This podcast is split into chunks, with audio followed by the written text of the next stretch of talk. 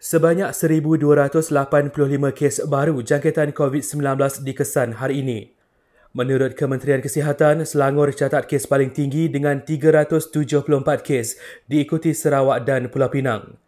Empat lagi kematian terbaru dilaporkan menjadikan jumlah korban keseluruhan meningkat kepada 1,308.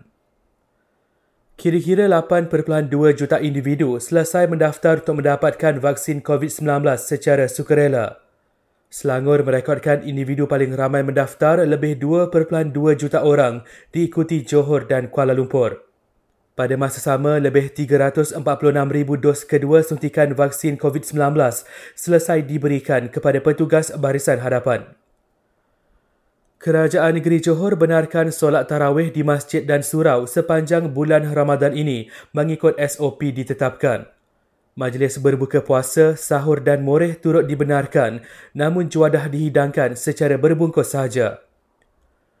PDRM buka kertas siasatan berhubung borang rentas negeri kosong yang sudah ditandatangani yang tular di laman sosial.